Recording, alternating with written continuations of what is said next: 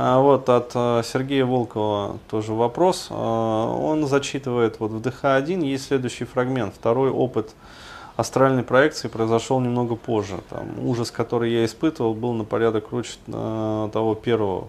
Э, значит.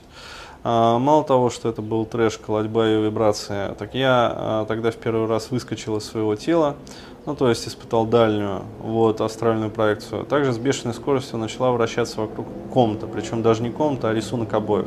Ну да, я и сейчас помню этот э, интересный феномен, когда вроде бы все остается на месте, да, но при этом э, ну, жестко вращается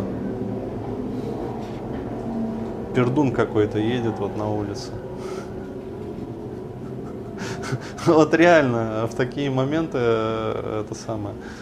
Э, жалеешь, что нету чего-нибудь такого.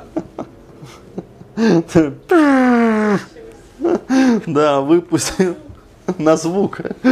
Точно, ракета, которая на звук наводится.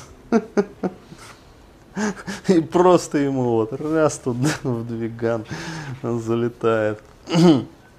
А, ну вот, возвращаясь. А, вращался, значит, рисунок обоев, а, перетекал по шкафам, по двери, по полкам, все это вращалось в бешеном водовороте вокруг меня.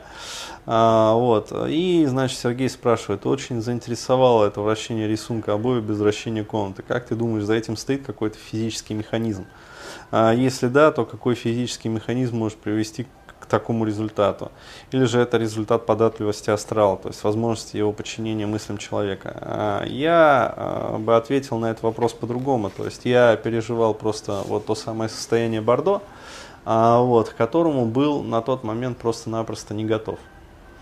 Вот. И, ну, как сказать, я не знаю на самом деле, вот, почему вот этот вот феномен описывают ну, абсолютное большинство людей, которые с этим сталкиваются.